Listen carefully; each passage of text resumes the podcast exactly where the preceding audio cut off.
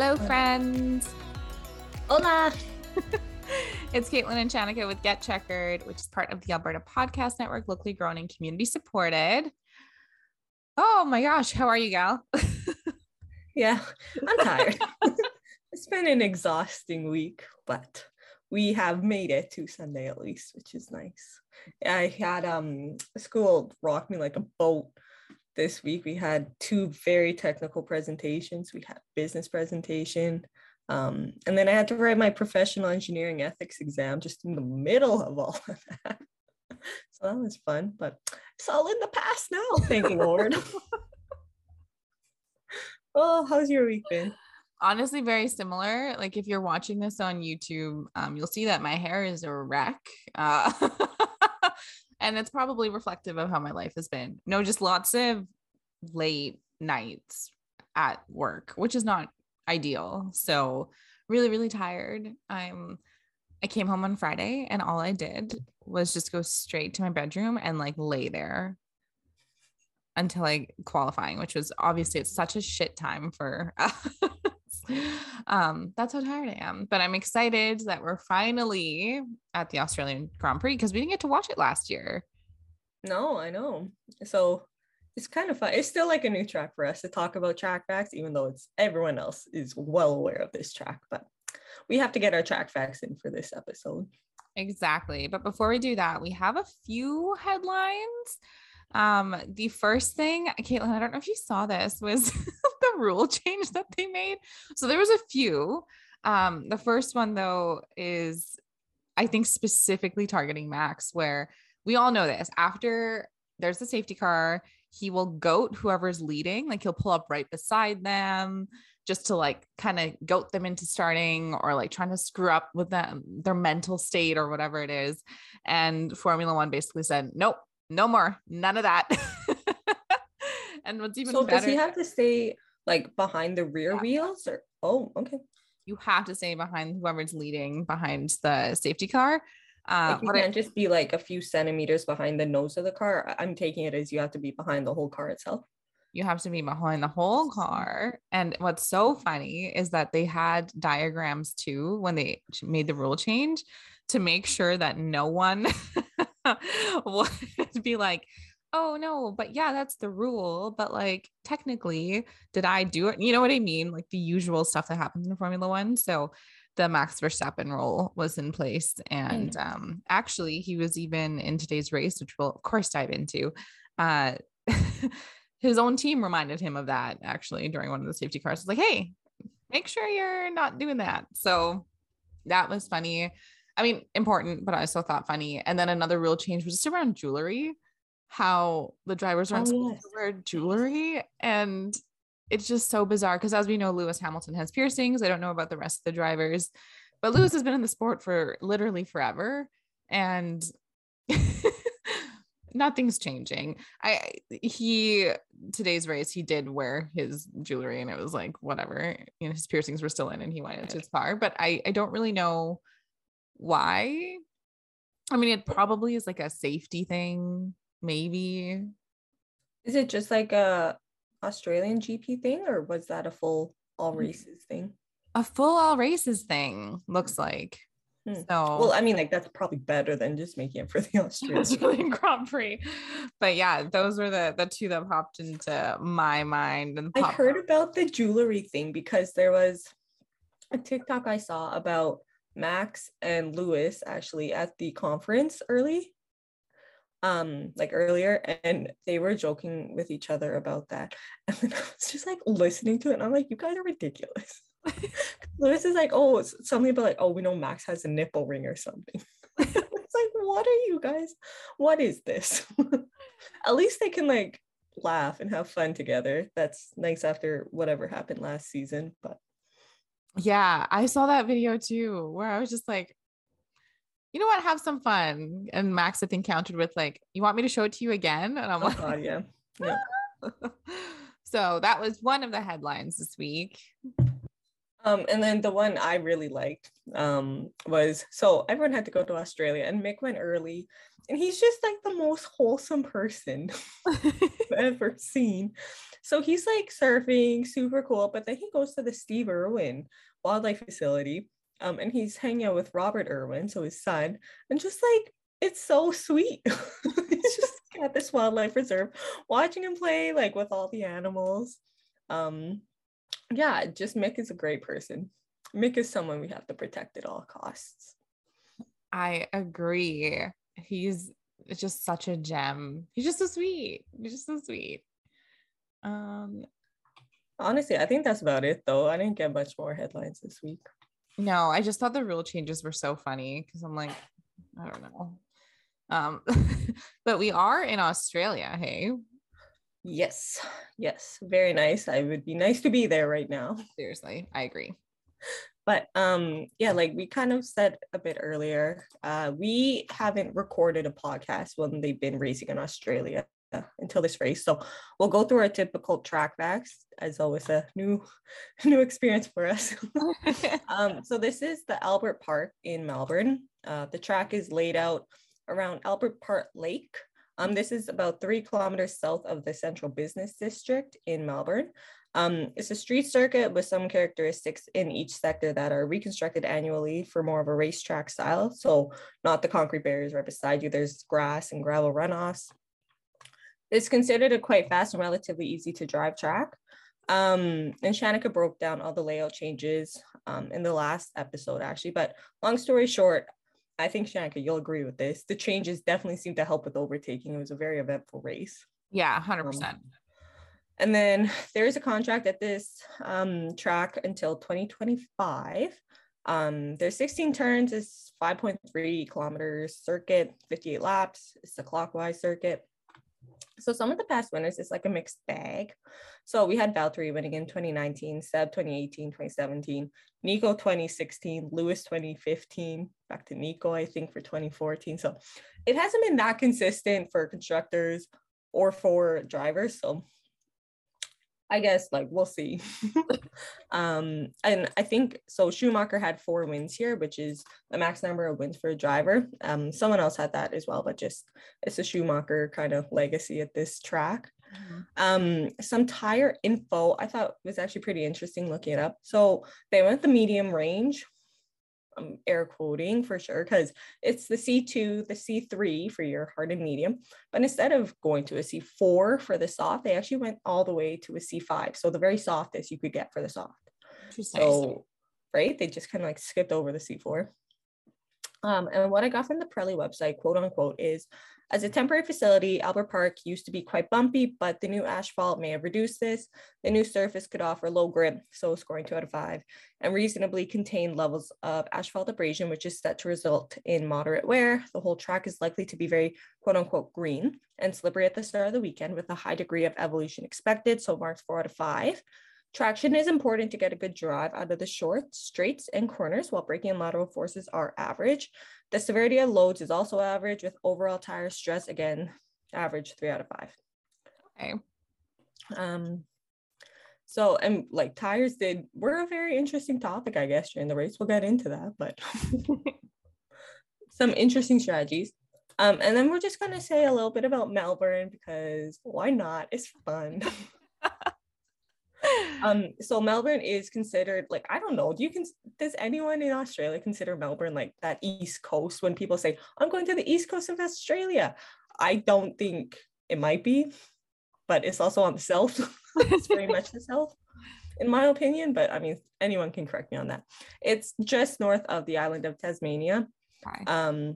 It's in the state of Victoria. It's the capital of Victoria and the most populous. So second most populous in the whole country behind Greater Sydney area. And I know there's that great rivalry between the two cities, and the capital of Australia, Canberra, if I'm pronouncing that right, is right in the middle because they couldn't pick either of those as the capital. I thought that was a fun fact. And then Melbourne is often referred to as Australia's cultural capital and sporting capital. Okay. And just some people, some famous peeps from Melbourne. Oscar Piastri's hometown, because we know Danny Rick is from Perth. He's not from Melbourne, yeah. But Oscar actually is. And then we have like the Hemsworth brothers. They're Melbournes. Steve Irwin, Kylie Minogue, Cate Blanchett, my Lord of the Rings, like, amazing woman. They're all from Melbourne. So it's like a lot of people, what, over 5 million in the greater area. So lots of people from Melbourne, great place to be. Very, like, I remember when I went there, like, the temperature is very a mixed bag as well. Like, it can change a lot in a day, almost like Calgary vibes, but not the same weather as Calgary, but it can vary throughout the day. But yeah, that's Melbourne. Super fun. We should go there one day and watch the race, Shani. I was going to say Australia's moving up on the list, but also I was thinking we got to create a giant list of the ones that we want to go to and start knocking them off. We should make a lot of money and then take a year off work. And chase everyone around the world. Before we dive into quali, we're going to have an ad break. So with Pod Power, our sponsors are making it possible for us to amplify the voices of Albertans and Alberta podcasters. This episode, Edmonton Community Foundation is helping us give a Pod Power shout out to Bookwoman. Bookwoman is a podcast about editing, publishing, and writing Indigenous stories. Three Métis librarians representing nations from across the homeland aim to inspire Indigenous peoples to share their stories in whatever form they enjoy. Guests include Indigenous storytellers from diverse mediums like podcasting, burlesque, books, comics, social media, films, music, and everything in between. You can listen and find out more at bookwomanpodcast.ca. Did you have a chance to watch Quali at all? No. Yeah. So people, I've been a useless podcaster this week. No, I don't even think it's that. So one of the things for us is that, everything was pretty late in the evening. I would say night for us here. So I personally thought that this would be like the time, this is finally when we get to watch some races, but turns out we're old. And having to stay up past, 1 or 2 after a long week of work, it's just not the vibe. So I did catch Q1 and Q2, also to the F1 Chronicle family. I'm so sorry. I was supposed to record with them, but I could not stay up until 2 to 3 to record. So apologies, but there was some surprises. One being McLaren, holy crap, finally seemed to, figure it out ish enough to get Lando into P4, which after how they started the season, I was like, oh, thank God. It was just such a disaster. And then the other notes are just more so around like depressing things. So the Canadian boys continue to embarrass our country. There are lots of things to be embarrassed about when it comes to being Canadian, but when it comes to Formula One and being Canadian, Lance Stroll and Nicholas Latifi are just like, So as you probably saw, there was an accident. Lance Stroll essentially like turned into Nicholas Latifi.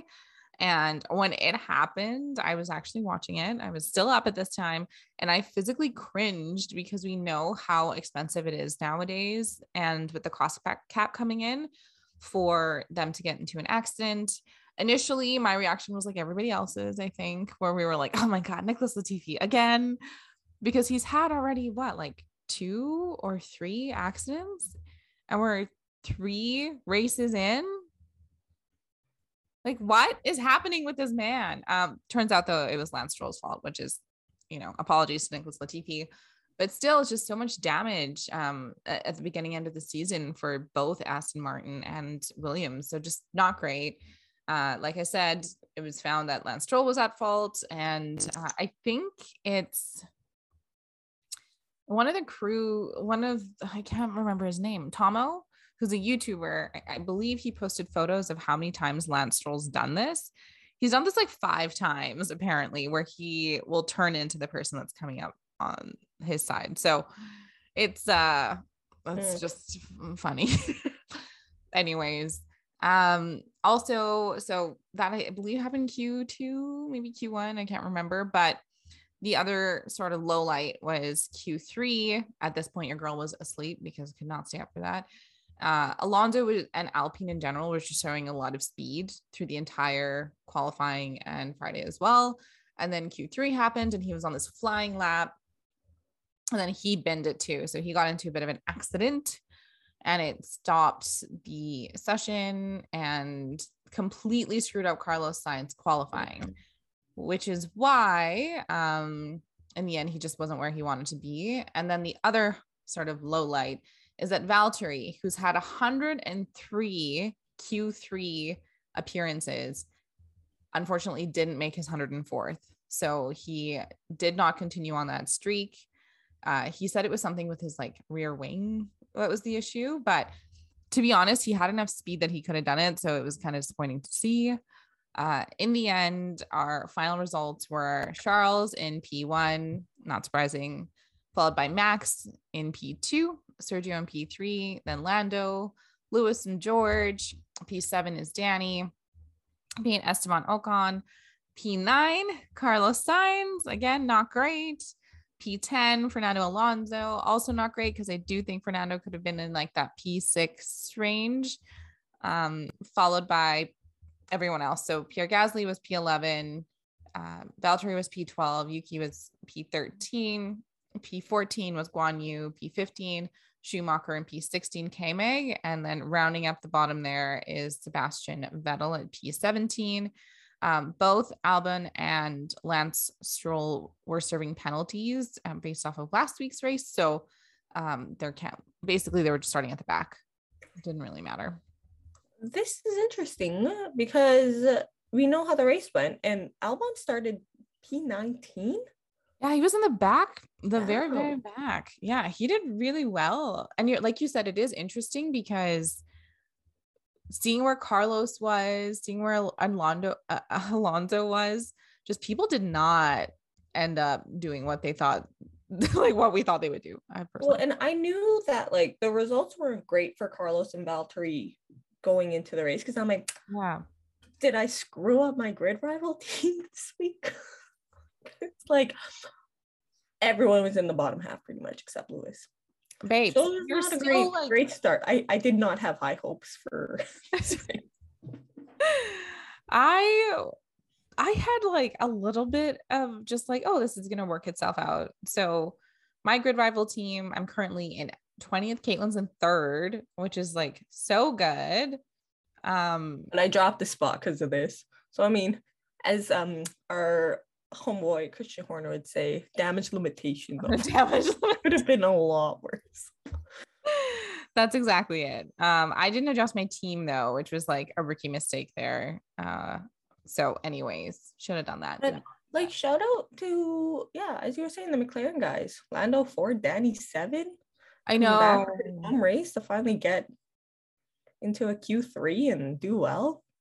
Exactly, especially with how much they've struggled, right? All so far. It sounds like we're saying all year, but just with the way, I guess the contrast is that Ferrari's just hit the ground, not running. Like, I don't know what's more intense than running, but more intense than running. So all the other cars and drivers just living up to that. It's just not been so great. So to have McLaren actually qualify, position themselves well, and Lando in P4, I'm like, oh my God, I did not think that would happen for you this season, the way that things were going. We'll get into what they say about that after the race in their post-race, but like, yeah, I hope we see more of that. And I wonder if this is even a convo for during the race, but when do we think the teams will catch up to Ferrari? I have no idea. And I don't even know if it's going to happen this year, to be honest. Because they keep saying like, oh, you know, we'll develop the car. But like, how much can you develop the car with the cost caps coming in and the engine freeze, right? Until 2026. Like, what are you going to do? Because, yeah, Ferrari's just absolutely running away with this. Yeah. Right now, especially. Poor Carlos. Yeah, we'll talk about Carlos, our sweet boy. I have like cute little headings for all the notes I compiled, Caitlin and I's, and I'm like, I think they're punny, so I think you'll enjoy them too. I'm looking forward to seeing them too. So before we get to race day, though, quick ad break.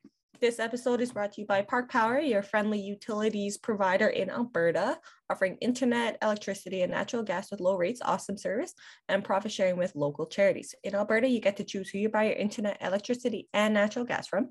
So if you switch providers, nothing changes about the delivery of those utilities to your home or business. If you have an existing contract, you're going to want to find out the terms before leaving. If you don't, then it's even easier to sign up for Park Power. As you, the consumer, have the choice of who you pay your bills to, why not choose your friendly local utilities provider? Learn more at parkpower.ca. Awesome. Race day. Let's do it. Race night. Race first. Night. Yeah. Yeah, we definitely thought, like, I thought it being a 10 o'clock race Vancouver time, it'd be like a party. We'd be freaking watching this and having fun. Yeah. It was not, I was not fun. Asleep. I had a nap before to make sure I would be awake the whole time, and I definitely overslept for like 10-15 minutes. Yeah, I think this comes back to you and I being like old, because I thought the same thing, right? I was like with my wonderful partner, we went and had dinner, and then I was like, okay, like we're gonna be able to stay up, like we can do this. Fell asleep for 30 minutes on his couch while, and then finally like race started and we got halfway through, then he passed out for half of it. So he's like, nice. Yeah, I'm like, this did not work out well for us this time around. Oh, give us an 8 o'clock race in the morning, we'll be fine. Europe's coming up. Exactly, we can manage that, it turns out. Mm-hmm. So we can't manage late evenings, but like I said, I titled everything sort of, I think, interestingly, but the one of the takeaways or kind of lowlights and highlights was just that this race was Carlos's hell, but also was Charles's glory. Hey, definitely, like the whole weekend. Yeah, just not it at all. Which is, so last year we saw them so evenly matched with each other, yeah. Right? But this year we're seeing the gap between them grow over these races. And I know Binotto was asked after the race about how, when he's like, I know Carlos had a rough weekend. Like, I'm just afraid he's going to get into a downward spiral now because he overthinks. Well, he doesn't overthink. He thinks a lot about stuff. Yeah. And so he's seeing the fact that like he's obviously becoming like the second driver in people's minds right now. Yeah. And actually that was one of the questions I was going to pose to you. So right off the bat for Carlos, we know he's in P9 but we know that the Ferrari's fast, right? So if he can get around these freaking cars, I was thinking at least like a top three finish if you game some pit stops. Yeah, right? No, absolutely not. And the problem began even before they started, because a minute, not even a minute, like less than 30 seconds before the lights went out, they had to swap his steering wheel to a backup one. And Karoun, if you're watching the Sky News broadcast, talked through actually what happened at the start, which was that he had to, I'm going to butcher this, I am so sorry. But that when the lights went out, he went to go start, but then there's like a specific lights that came up on his steering wheel, which means that he had to like pull the clutch back and basically restart again. But at that point he had already lost so much momentum in 5 spots. Oh, no. So yeah, he dropped to P14, like right out the gate, which was not great. Our poor boy. And doesn't get any better for him, so apparently not. Like I think that puts you in such a frazzled mindset from the start. And he started on hards, which we could tell in this race it took a while for them to like get in the, like the hard tires to get in the right zone of having enough grip, which like came to bite him in the ass on lap 3, where he wasn't the only one that went and cut some grass on that turn. I think 2 or 3 others did, but because it was so early on and he was pushing those tires so much, he completely lost it. Yeah. And our homeboy literally is out on lap 3 and his teammates in P1. Yeah. And you know, for people that are doing fantasy Formula One teams right now, you're probably like, Carlos Sainz is the easy one. Like he's the steady one. He's the one that doesn't. He's level-headed. He doesn't make mistakes. So it was really surprising to see that happen. He is Mr. We joked last year. Everyone was like, Lando is Mr. Consistency, but then he dropped off in the second half of the season. Carlos showed consistency the whole season. He was good races 1 and 2 this year. We're like, he's a safe bet. He is good. That is who we should have on our team. And no, he crashed. Like, would not have saw that coming. Ever. And this is something that we touched on a little bit, but Caitlin, he, in the post-race interview, he said that he misjudged it. He was really hard on himself. He shouldn't have made a mistake like that, like pushing those tires so early on. But do you think that the pressure is starting to get to him a little bit? I think so, unfortunately. And I'm thinking, like, maybe he hasn't been told the pressure from, like, Ferrari management. Like, I doubt they're going to go up to him and be like, hey, you're starting to slide into the second seat. Right? Like, they won't be like that, especially at this point. But he's thinking it, and he's interpreting what they're thinking, which is always a dangerous game to play. But so he's putting pressure on himself to try and match Carlos, Charles. Their names are very similar. I don't know.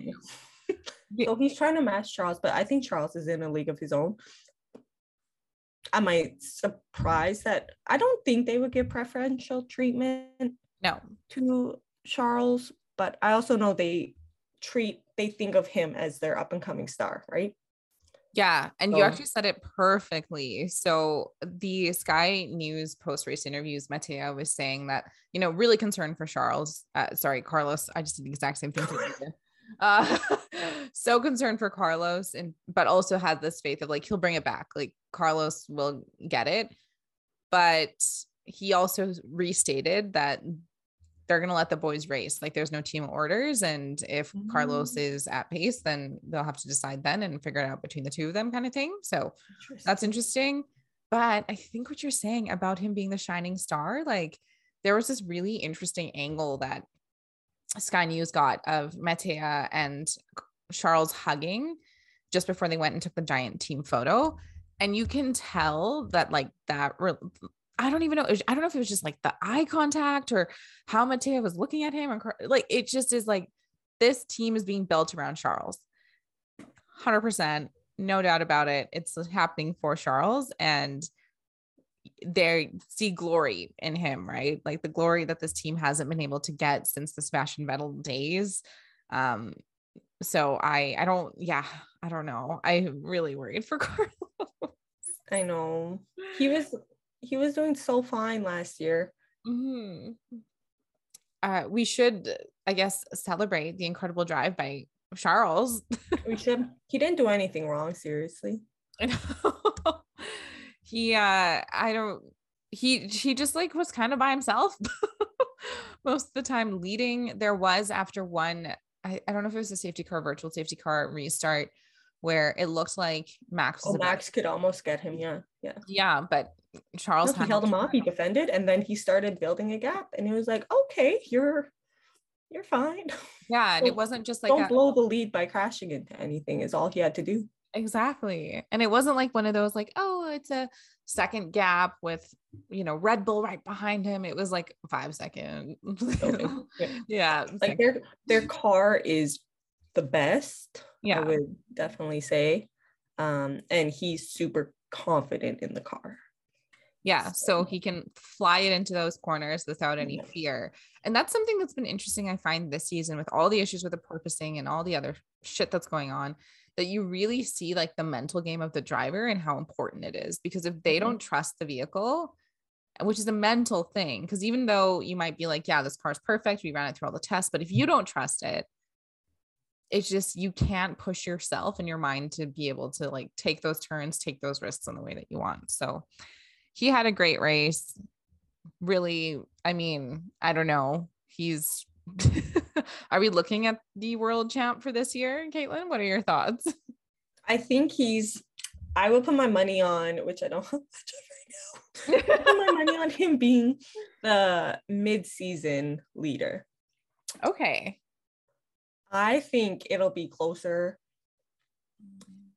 racing for the second half of the season. Will they be able to catch him because he keeps building a lead like this from the first half? I don't know. That's a good point. That's a very good point. Yeah, I think unless, you know, there's a lot of bad luck in the next few races, that Charles will run with this and run away with it a little bit. Yeah, I think he already is, right? Right. And like he mentioned Albert Park isn't an easy track for him historically, and normally favors some of the other teams, but here he is just like not doing anything wrong, and he's the best car on the track. So yeah, if he's not saying like, oh, this is going to be my easiest track to win, but he can still win, kind of almost looking that easily. Oh, something that happened in the interviews I was watching, he said something to someone where he's like, yeah, this was the first race we were able to control the pace. And it might have been Will Buxton took it. He's like, oh, that ominous warning, first race we could control. It's like, do you think it's just a choice of words, sir? Probably was a choice of words. I don't know, looking into stuff too much. He's working with Netflix too closely, maybe. I mean, accurate. That's a possibility. The next sort of cluster or like a topic I wanted to mention was just that McLaren is doing better. Maybe they did better this race than they have for the first two races combined. Yeah, so this was the first double points finish of this season, which is so good. And like I mentioned, Lando finished P4. He did not have the best start, but he held on to like enough track position that they ended up finishing the points, which is so great. But yeah, I don't know. Towards the end, Danny was just a lot speedier, and I don't know what was going on with Lando's car, because there was a lot of radio chit chat between Danny and the McLaren team, and they were like, don't put pressure on him, something's wrong with his vehicle. Why would they give that order though? I think it's because you don't want to lose both cars, right? Because one of the drivers was like applying pressure, so then he had, you know, Lando has to push more, and then the car overheats and then dies, and then they lose one car to out of the points, which is like not good. It's better to just have both cars finish.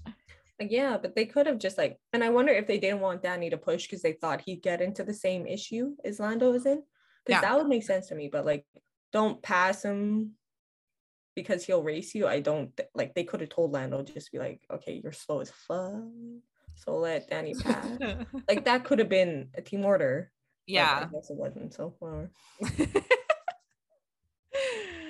Oh gosh, the post-race interviews. We got to talk about these boys' attitudes, man. They're so all over the place. They're black and white. They are complete opposite ends right now. Yeah. So Lando, the Sky Sports one, he was like being his cheeky, I would say like dry humor self, but he was basically like, we don't know anything still. He was just like, I think that this climate just suits the car better, but just doesn't seem very optimistic about anything. Cause he's like, you don't understand how much work there is to be done, like all this stuff. And I'm like, yeah, but you finished in the points, like judging where you were at the beginning of the season, like two races ago, where all of us were like, oh my God, what happened? It's like, it's just that's a glass half empty mindset. 100%. Yeah. Versus Danny Rick showed some optimism, because they're like, would you have seen us getting this? Like if you asked us back in Bahrain, if we could have gotten this result, we would have laughed in your face. So obviously something got better. Duh, yes, that's glass half full, Danny Rick. And he was wearing a mask in the interview, the only driver to show up wearing a mask. Respect. COVID's not done yet. Yeah, COVID's not done yet. And we also know that these drivers, if they get sick, they could be out for multiple weeks, like Sebastian Vettel. So it's just not worth it. But I don't know. We know that there's so many people there's so many things that still need to be done to the car. But I think Danny Rick just being so positive is so good, because we know these freaking engineers and mechanics are working their ass off trying to figure out what the hell's wrong with the car, right? So I don't know. It comes across as like a little bit just like unthankful from Lando for like the amount of work that's happened in the past, from the past three races, how much their team has tried to work to change something. Yeah, exactly that. It's not the vibe of Lando Norris. Not great. But okay, yeah, moving on. Next group, I guess. the Mercedes guys. Yeah, it looks like their reliability and strategy is a good thing. They finished 3rd and 4th. So good. Yep. Not what they were expecting at all. No. And like in the interviews, I think it was George that's saying like we're the 5th fastest car on the track this weekend. So behind the Ferrari, the Red Bull, the Alpine, and the McLarens. And yeah, they still finish up with the 3-4 because, and I think it comes down to their reliability and their strategy. So, and good luck. I think that this was the first race where I felt that the car did have some pace in them. So George was running and actually Lewis towards the end, which then led to another sort of situation, which was difficult, but they were in like the 121s and then getting even quicker towards the end. And I think maybe it has that tires to play with it too, less fuel, the tires, whatever. But Lewis was getting really fast, like almost on par with the Red Bull. So there, something seems to be going well. We should also note that Lewis was actually had an additional, So this was the additional weight on the car, obviously not surpassing like the limitations. They added a bunch of sensors and stuff to his car, to try and figure out, I think it was like an additional 1.5 kilograms worth just to figure out like what was going on and how they can pull more data. Because if anyone was paying attention this week, Toto Wolff was saying that they're testing the car in the wind tunnels and what they're getting there is different than what they're seeing on the track, and they don't know why. Mm-hmm. So it's making it difficult for them to figure out like what they need to make in terms of changes and how to develop it and more. If you're probably on the YouTube video right now, but if you're listening, Clover made an appearance. A sweet angel. She's so sassy. She's so sassy. I'm so cute. Yeah, I guess like interesting that they are trying to figure out why they're not meeting their wind tunnel results. That is not great. Right? So hopefully they can learn something this time around. I think Lewis did have a bit of a different setup than George. And I think they're just doing that. Of course, the drivers have like different steering wheels and slightly different setups, but in general, it seems like Mercedes's plan is just to like see what's going on and trying to compare the two against each other. Mm-hmm. There was like a weird moment, and this was taken like super out of context now because he clarified in another interview, but we all of a sudden, you know, there's like a few laps left, but Lewis is getting really, really quick. And then we hear, "You guys put me in a really difficult position." And I was like, what is this about? Because at this point, Sergio Perez was in P2, George was in P3, Lewis is in P4. This is honestly the best finish that they could ask for, but it was weird. Yeah, like my head when I heard that, I'm like, oh, does that go back to like why they pitted Lewis first and they were thinking to pit George second, but then there was the safety car in between, which no one could have foreseen. And I'm like, why would you say that, Lewis? Like I thought that's what my head went to, that situation. I'm like, you know, they couldn't tell. Like, why would you bring that up? So is that what it was about? No. And that's the issue. Mm-hmm. So in the post-race interview, he said that he was annoyed that the engine was overheating. So even though he was getting super, super quick and like starting to beat George in pace, his engineers and the tech team were like, no, slow down. Because again, it seemed like a similar issue to Lando and Danny. Mm-hmm. It was like, chill, because we don't want your car to die. Interesting, because this is the same power unit. Yeah. And I didn't even make that connection until we were talking about it right now. But we couldn't chase George. But other than that, he's like, he seemed fine in the interviews that I saw.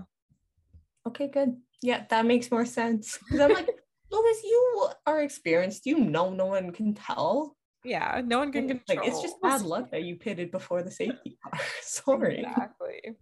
And also, this is for our listeners, which team, I've been looking at our stats. So Caitlin and I, as we mentioned, we're just like looking at stuff now, trying to see what we can do with our little podcast here. And we get over 600 listens a month. And we appreciate you guys. We appreciate y'all so much, which is why I'm hoping one of you can tell me why people in the UK say mega a lot. in Georgie's interview, he said something like, yeah, it was mega. And I'm like, mega what? Like, what? Why are we saying like? I don't understand. Is this just like a thing that's said with the British motorsport community? Maybe it's just like everyone says it and you learn it when you're karting growing up in the system. Yeah. And we just don't know what it means. Like, it doesn't mean that it was like beyond great, like the most amazing. I have no idea. So we know that there's a good percentage of you in Europe. So please let us know what the hell this means. And if it's like commonplace to say it, or if it's just this motorsport community. Exactly. We need to know. The next topic is Red Bull's pain units. See what I did there? Instead of power units, pain units. Okay, she doesn't love it, but I'll take it. It's good. I like it. Yeah, so Max was the first in on lap 19 of 58 to go on softs, and I think all of us were thinking, okay, this is great. He'll be able to chase Charles a little bit more, and there could be like more fun because Perez was doing a lot of work at the back behind him, but we were wrong with that one too. Yeah, I think hella surprising again to see Max ends up with another DNF, man. His power unit goes off and he has to get off track and the car turns off and there's smoke and then there's a fire and the fire people have to put it out. 2 DNFs in 3 races. It is just, I don't even know what's happening here. You know what I mean? And initially, like I thought it was the power unit again. But we do know after in the post-race interviews, Christian Horner was saying he doesn't think it's the power unit. He thinks there's something with the engine fluid, but maybe because Max did say he smelled fluid. Yeah. And it's just, it's shit, you know, for someone that's coming in sort of defending his title. He doesn't even have the opportunity. He's in 6th right now in the Drivers' Championship. He's behind Lewis Hamilton, and Lewis hasn't like raced him really once this year. Yeah, that's actually such a good point. Like Lewis has not been racy, and even George, who's second, by the way, is just, none of this makes any sense because apparently, like, they're not in a competitive car, right? So it's, I don't know what is going on with those vehicles. But Max, of course, said that the current situation is unacceptable, and he's clearly frustrated. And he also said in the interview that I was listening to, he's not even thinking about the championship because he's like, I can't even finish a race. Freaking race. Yeah. So why am I even going to think about winning that thing if we can't even finish a race? He also mentioned there was no pace and that he couldn't push, which was true because we did start to see that gap between him and Charles just start to extend, and like they need to understand why.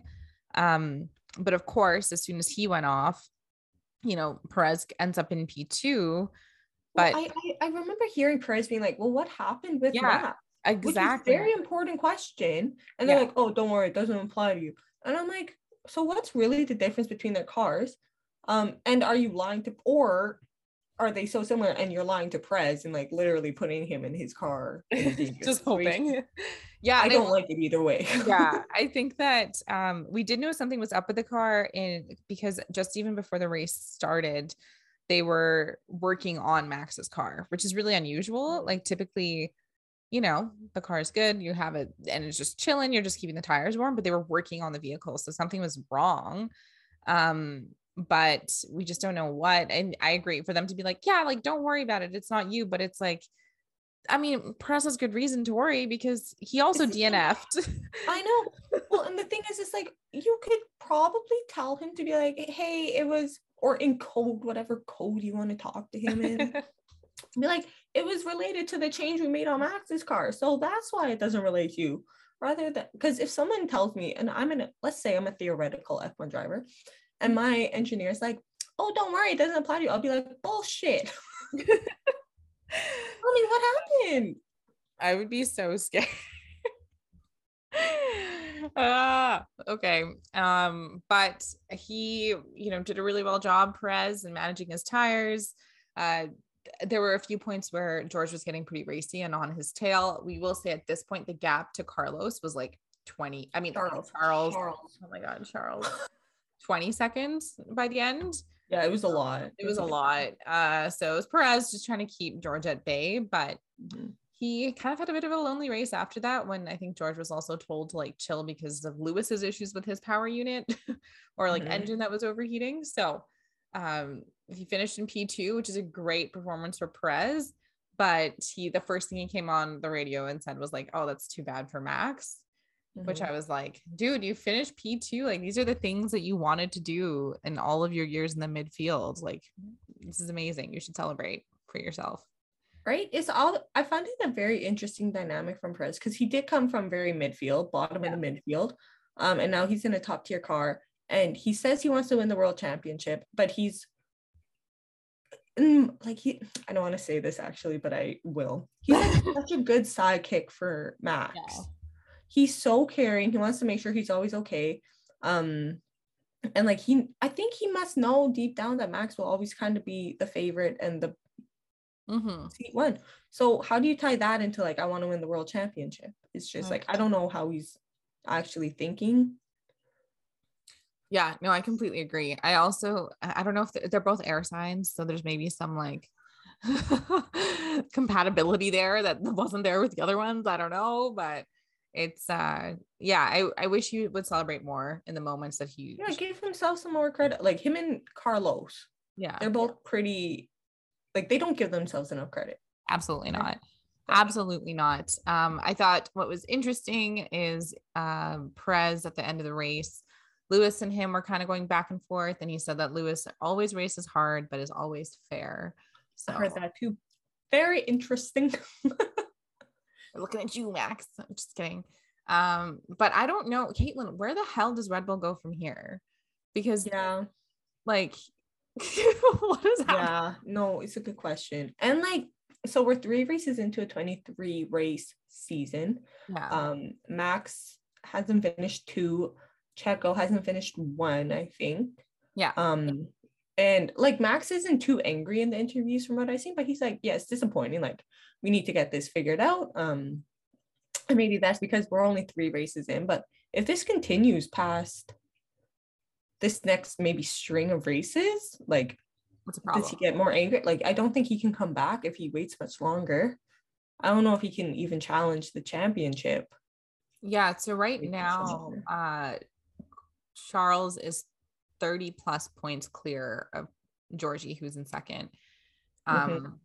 And we know that gap it's really hard to make up, especially because we have no idea. Like, it seems like the Ferrari is just on a totally other. Yeah. And they are not having reliability issues or concerns. So if he finishes a race, he's probably going to get a significant point haul versus the Red Bulls having reliability issues and getting 0 points.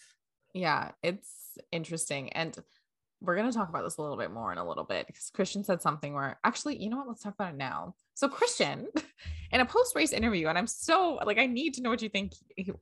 He said, I'd rather fix a fast car than try and make a reliable, slow one fast. We need to get on top of it. So I think it's you really don't have either, Christian. That's my first thought. You're not the fastest, and you're not reliable. You're not I don't know. Reliability, I think, should count for a lot, because if you can't finish a race, as Max said, you can't even think about going and trying to win more points. Yeah, I think it's so funny, because I know that we all have it in our heads that Christian's always talking about Mercedes. So I was thinking this is a bit of a dig at Mercedes, but even then, Mercedes is second in the constructors right now, right? Right behind Ferrari. The reliability is great for them. Even with a slow car, they're getting in 3rd and 4th because of people's unreliable cars ahead of them. And they're getting these surprise podiums. So it's like, I don't know if that's true. I do understand to some extent what he's saying in terms of like, there's that engine freeze, right, until 2026. So you can't really make any adjustments there. But I also think that this is just like a dumb thing to say, because it's it's not true. Like, if your car is not reliable, you won't get anywhere. Yeah, I think, like, I don't know, are you just saying that to say something in an interview? Because it didn't need to be said. It's not true. You could have just been like, yeah, we need to work on the car's reliability. Yeah, exactly. That's it. Not say the slow car thing, because I'm like, that doesn't matter, because it's also not true if he's thinking about Mercedes, because Mercedes was showing pace today towards the end of the race where it was like, oh, okay, there's something in this car. It's not where Ferrari is, but... Yeah, even if they started slow in Bahrain, we're a race three and they made some significant improvements. Yeah, so it's just... Oh my gosh. Honestly, Caitlin and I will be like 90 years old and Christian Horner will still be around somehow and we'll still be making things, saying things that don't make any sense to us. So that's our boy. Keeps our job interesting. The next sort of group that we want to chat about is Aston Martin. Another weekend that they want to forget, eh? Like, this was not it. No, and it's sad because it's the first weekend we have Seb back, right? Yeah.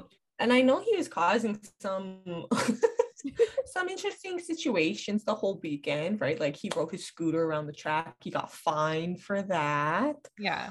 He crashed, I think, in one of the FPs. He crashed in the race, which seems pretty uncharacteristic, but I guess, like, if he was sick for a few weeks, getting back into things, like, it's the first race back, so okay,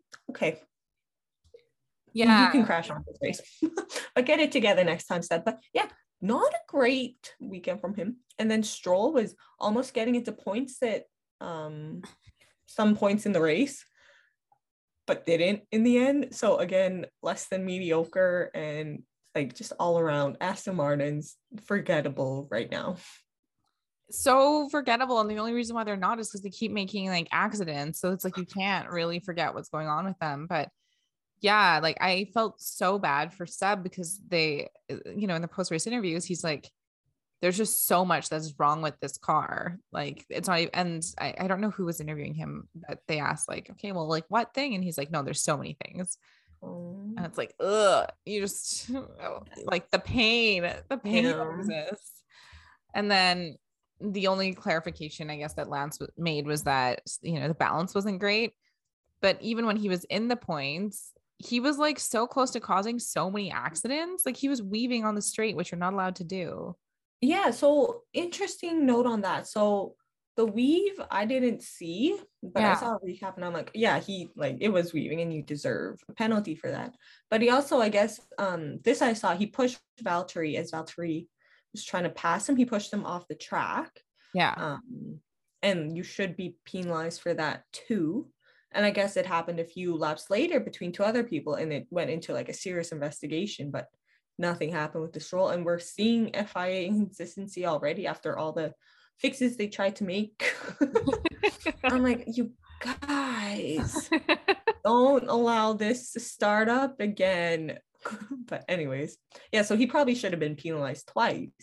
Yeah, but so it's like, is Lance kind of being desperate right now? I don't know. Well, that's another thing. It's like, how long can this last like this? Because this is three races in, and we know, like, yes, the season's long, whatever.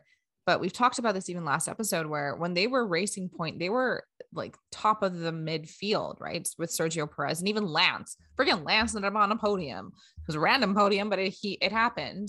And I don't know, like, Aston Martin's just really fallen, and maybe it's the regulations, maybe it's the new team. I don't know. Here's a hot take. I've seen articles online that they're like, under the direction of Lawrence Stroll, they're not going anywhere.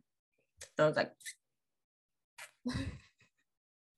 see, we don't love that. It's very interesting though, because kind of yeah, they need to change. And they, like, Otmar, their team principal, is gone now, and he's with Alpine, who's killing it, kind of more so than Aston Martin. So you don't keep your good people, not surprised you're not doing that well. And like, they brought in Mike Crack, I think was his name. Yeah. Nothing really is showing from that potential so far. something's going on. All right. And they got to figure it out because it's not looking so good. And I genuinely thought that, like, okay, they won't, you know, Aston Martin will be like midfield for maybe another 2 more years and then get. I think they're last.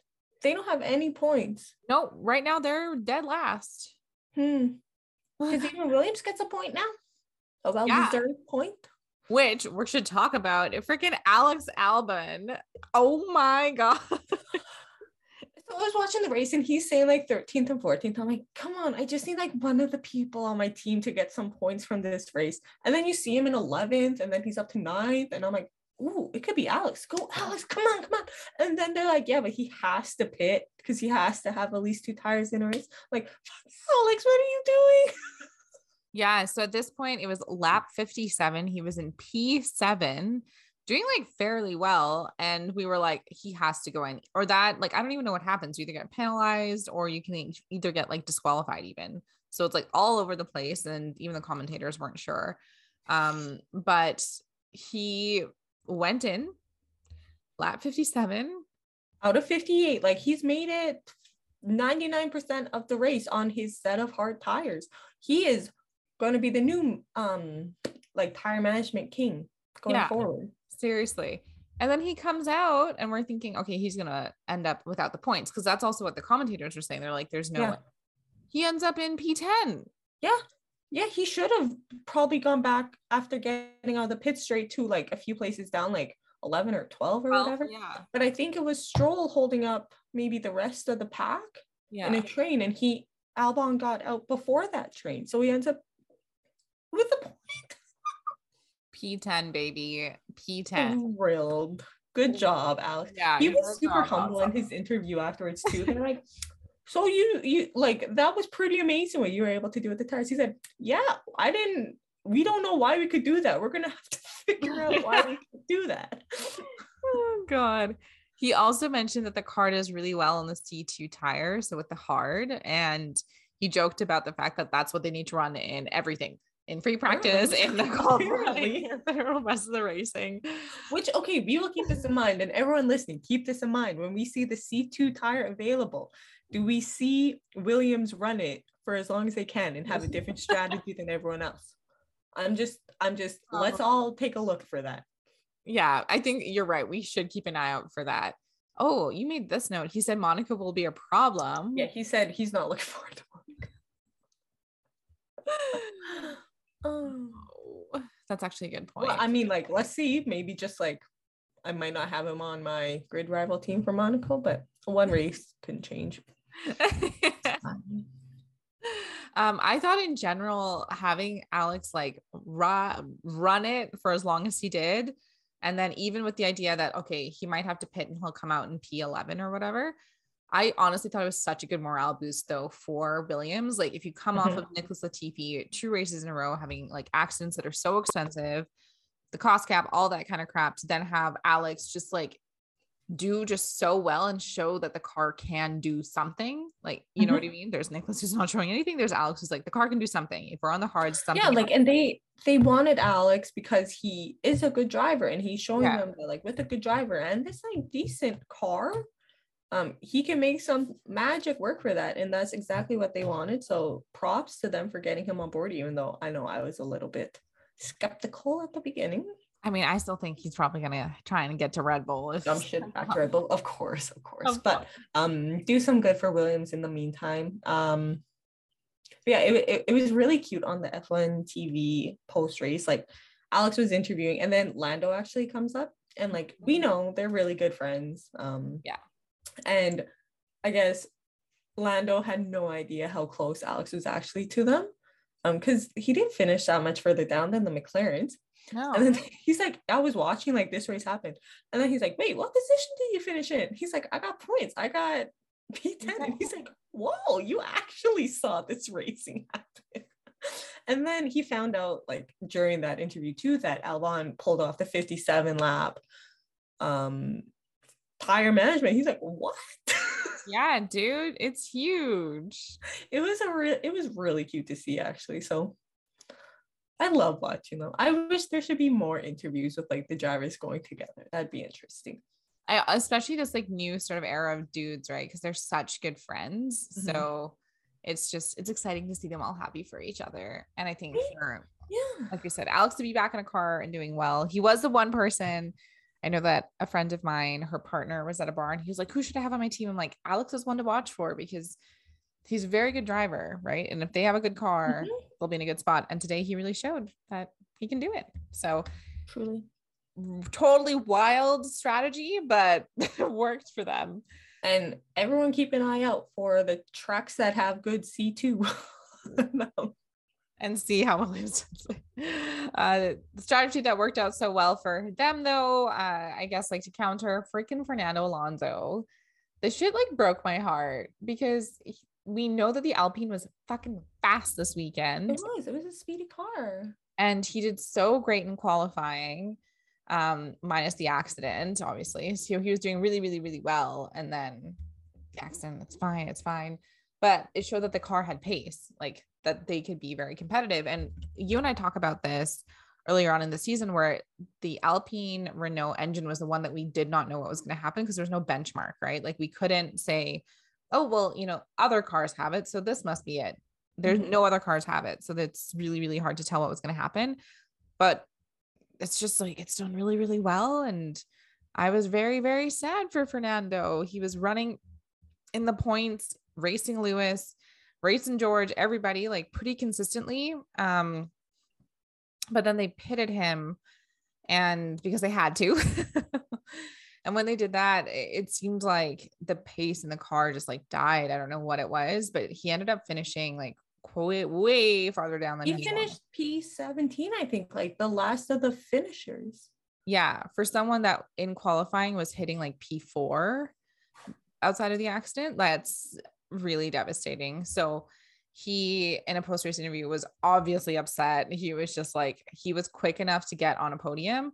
And I was like, was he like, he initially said 5-6, but with Max retiring, he was like, I could for sure have gotten on a podium. And it just made me sad because I don't know, he just had such a good weekend. Like it's just such a big L for him, but. And it's just like the amount of, I guess, gossip that traveled the paddock with like how poorly he ended up this weekend. Like Lando made a really kind of sassy snap. What did he say? He's like, I really want to interview Fernando after that race and say how he feels. And I was like, Lando, respect your elders, God. But yeah, like everyone was surprised to see kind of how far he fell. Yeah, super. It was a rough pill, and I think that you have him on your team, don't you? I have him on my team, and it's been like multiple races in a row where he just hasn't been able to do as well. But today was just so great that I was like, oh yeah, today's gonna be fine. And it just wasn't. I wasn't even expecting like a big points finish. I was like, just in the points, anywhere in the points would be fine. Just didn't happen. But I think what's exciting is that he's still, you know, he's a lot older. He left the sport and came back, and he's just so still driven to win. Like mm-hmm. he's like, I'm gonna win. And I'm like, that's freaking great. Like that passion. He's a Leo. He's going to fight for that. Fight for the glory. Yeah, that's true. Fight for the glory. So I saw there was memes online about this race. First Spain was pain. Spain without the S for both Spanish drivers this weekend. It was not a good Spanish weekend. It was just not. It really wasn't. Okay, so the end results were Charles Leclerc with the grand slam. Fastest lap, pole position. He won the race by over 20 seconds. Like I said, Charles's glory. He is really showing that he's a world-class driver and mm-hmm. that everyone else needs to wake the F up, because if they want to even touch him right now, they're gonna have to work a lot harder. In P2 was Perez, P3 freaking Georgie Russell. Love to see it. First Mercedes podium. Isn't that the second? So I thought that Lewis got, yeah he got, because George got fourth in that other race, right? But yes, you're right, George's first podium as a Mercedes driver. Good job, George. Huge. First of many. Lewis, like I said, P4, and Lando P5, Danny P6, also great for the home crowd. Mm-hmm. Probably so happy. Esteban Ocon in P7, Valtteri in P8, Pierre. Which, okay, can we touch on Valtteri for a little bit? Yeah. I didn't know if he'd be able to pull out points because actually Valtteri is, he's the typical Valtteri right now. Yeah. Yeah. Just like not the overtaking king. No, and it's so funny that you say that because even like we know he'll finish in the points, but it's like if he just was a little bit more elbows out, because we know they have a Ferrari engine. I feel like, yes, the car setups are different. We all know that, but the engines are making the biggest difference here right now. So he could be higher up than just. Mm-hmm. So. But I don't know what it is. It's his driving style. He's just not. Elbows out. He's not. He can't do it. He's not the kind of guy. No. Anyways.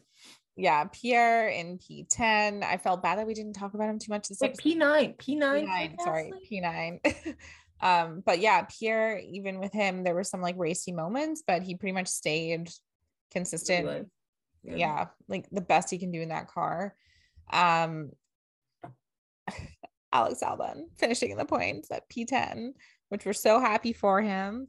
Guan Yu Zhou again. What is like this young driver is really showing that he deserves to be in Formula One. Mm-hmm. P11, Lance Stroll, P12, also not great. Mick Schumacher, P13, and Kevin Magnussen, P14. This was surprising to me. What has happened with Haas? I think it's not their circuit. Magnussen made a few mistakes too. I think so did Mick. Yeah. They both still have a good car. Like they wouldn't have gone that far backwards. And if they did, they can reverse it by changing whatever they changed. They'll be fine. Yuki, also not great. P15. You know, the one thing Caitlin and I always say is that if you've got two drivers, you want them to be fairly close. And having Gasly in P9 and Yuki in P15, not very close, not good. Mm-hmm. And that same goes for Nicholas Latifi, who finished P16 with his teammate finishing. Okay, this is the issue with Nicholas Latifi. Nicholas Latifi's been at this team now for like four years. Yeah. Alex is coming in new and is finishing in P10. Because Latifi's not the level he should be at for F1, to be honest. There's other racers that could have that seat. Yeah. You know, politics comes into play and it's a piss off.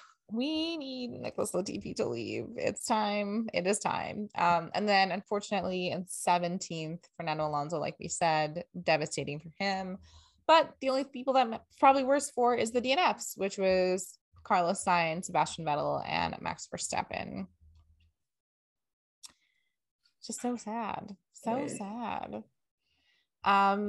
You made this note, and you're not the only one to mention this, by the way. I was on Twitter. People were not happy with F1. Yeah, yeah. So, and I thought, because, like, I don't know, I'm old now. And I'm like, am I just technologically incompetent? They're not showing the podium on the F1 TV feed.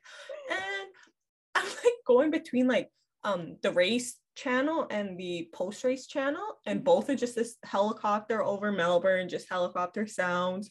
I'm like, where the fuck is the podium? You guys, I want to see this. And turns out you had to like go to the globe option, so the international channel off of the main feed. And I was like, why would this has never been the case before. So and weird. I missed the whole podium. That is so weird. Who did that? That was bad. It's so funny though, because I was on Twitter and everyone's like, what the hell is going on? They need to fix this app. And then to see Caitlin put it in the notes too, to be like, what is going on? I was just like, because it was like midnight, 12:30 for me over here. And I'm like, I couldn't even see the podium. Why am I awake? Come on. You didn't miss much. There was a very happy Charles Leclerc. Some champagne and I don't know. It was just a regular old podium. The trophies are kind of weird, hey? They're like giant plates, almost looking like things. So someone's like, there's supposed to be golden flip-flops on the championship one, isn't there? On Charles's? I have no idea. Yeah. Definitely look at that one because I was like, I don't know what this is. But it was cool to see George like take it, and it's interesting because it's like, oh, I definitely see a leader in this man. He's going to be at Mercedes for a long time. Mm-hmm. Mm-hmm. Yeah. Okay. So you had the weird camera issues with the podium or whatever. I had camera issues where they were talking about something, like they were like, oh, we're going to interview so-and-so or something. And it was just like the most awkward zoom in on the DJs and the DJ setup. And I was like, why are we seeing this? The DJs were not quite playing yet from what I could tell. They were just like almost flustered trying to like figure stuff out. Because remember when Kaga was in Mexico, that was cool. Yeah. He was flawless. Of course he was. I love Kaga. This one was kind of messy. Yeah, it was. And then also like, I'm also just like, okay, if I was a DJ and you're like just setting up, they just finished the champagne, you know, you need to start. And then there's like a cameraman just like basically awkwardly facing and filming your boards. Like, I don't know. I just thought it was so weird. I'm like, why are you showing this to me? Yeah. I don't know what the hell is happening. Where do we stand right now in the constructors and the drivers? Yeah, very odd. Yeah. Because we know Ferrari and Red Bull are your faster cars. Yeah. But we have Ferrari way out in front with constructors, Mercedes in second because of reliability, Christian Horner. And yeah, so they're ahead of Red Bull, I think is in third. Yeah. But the gap between Ferrari to Mercedes is I think 39-ish points or something after 3 races. And interesting stat is that Charles Leclerc has enough individual points to be leading the Constructors' Championship on his own. That's how much this driver is kicking ass this season. And yeah, so we kind of mentioned it, Charles Leclerc first, George Russell sitting in second right now, wild. Lewis Hamilton's in 5th, ahead of Max Verstappen in 6th. Like, this is a very odd start. The changers are doing what they wanted, which is just creating chaos. It's creating chaos. I mean, yeah. Creating chaos. I'm kind of hoping that like Red Bull fixes their reliability, so they're challenging Charles again. And I think Mercedes can get up to the fight too. I think we can have a 3-way consistent battle maybe in the second half of the season. I hope, but like you said, I think the issue is that if Charles is just running away with this, it is like no one else exists now. But with 20 races to go and there's only one direction he can go, technically, he can't really go any much more than first place. So we'll have to see what ends up happening there. We have some like fun post-race notes, but what was on your end with F1 TV? It was they brought Oscar back, of course, because like it's his home race too. So he was interviewing everyone alongside Rosanna. It's kind of fun actually watching them. And when the whole thing between Lando and Alex is going on, you could just hear Rosanna just like hit Oscar and be like, hey, this is great. This is great content. We love the content. The Sky News team that was doing all the post-race stuff, it just looked like a giant party. There were so many people around them, which made me fucking terrified for COVID because I'm like, you people need to travel so much. But it just seemed like everyone was just living, you know. And there was this one clip though, oh my gosh, I am so sorry for this girl. They were interviewing Lando and they were like, Lando, like you had some of the ladies in tears. And I didn't understand what he was saying initially. And I was just like, why were girls crying? Like, I don't understand. They were crying because they loved him so much. And then they showed this slow motion video of this girl hysterically crying, trying to hand her hat, I think, to Lando to get signed while she's like holding her phone. I was just like, this is the most like, it's not embarrassing because fangirls rule the world.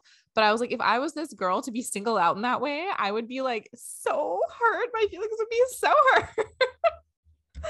The entire world just saw you cry for Lando Norris, which like I get, but I'm also like, oh my God, couldn't you have shown like maybe 6 more girls, but you just showed this one girl shit. Crying. Oh my God. You know, at least they still love Orlando and Danny, even when they're not doing so well. So good fans. Exactly. Next though, we're heading back to Imola. So you remember what happened to Imola last year, right? I do not remember what happened in Imola last year. It was the first Valtteri and Georgie. The smack. We saw, yeah. Oh yeah, that was not great. And I think that what we're all excited for though is that this is where the Tifosi fans are. Truly. So Ferrari, I think we'll be fine. Seriously. And it's actually one of the things, like, now that Ferrari's doing well, I'm like, Caitlin, we got to go to Imola to watch a race. Truly. The fans would be absolutely insane. So they've been waiting for this. Yeah. So the next race is in 2 weeks. We will have an episode next week as always, because we record weekly. Not sure what it'll be about, but there will be a race. You know what? I'm actually going to be traveling that day, but it might be later. I might be able to do this podcast and then go on the plane. Typical life, you know. I'm going to go up and see my dad. Oh, crap. Seriously? Yeah. You haven't seen your papa in so long. I know. I got to go up north away from people because Vancouver has too many people. And also, Caitlin's really been absolutely loving her Vancouver experience. Mixed bag. Mixed bag. Well, folks, like, that's all I have. Like we mentioned earlier, I can't believe that we just looked at the stats and realized that over 600 people are listening to our podcast every single month. We really appreciate that, you guys. And seriously, like, if we're talking about stuff you don't care about, let us know. You can always speak it up. We're always happy to do that. So please tell us, and follow us on Instagram, Twitter, and TikTok, all at Get Checkered. You can also head to our website, getcheckered.com. We do have an email there, so if you want to email us, you can do that too. What else is there that's happening? I don't know. It's just like, just check us out everywhere, because this has been a lot of fun for us to now. Mm-hmm. Is Imola the first episode that we recorded? It's the second, but the first race. The first race. So almost it's coming full circle, you guys. Yeah, it's coming full circle. Okay, everyone, have a good day. Caitlin and I are probably gonna go to sleep. Actually, mm-hmm. do school stuff, hey? My God. I mean, yeah, and then it's nap time. There we go. Okay, so we're gonna go sleep, and we'll talk to you in the next one. Bye.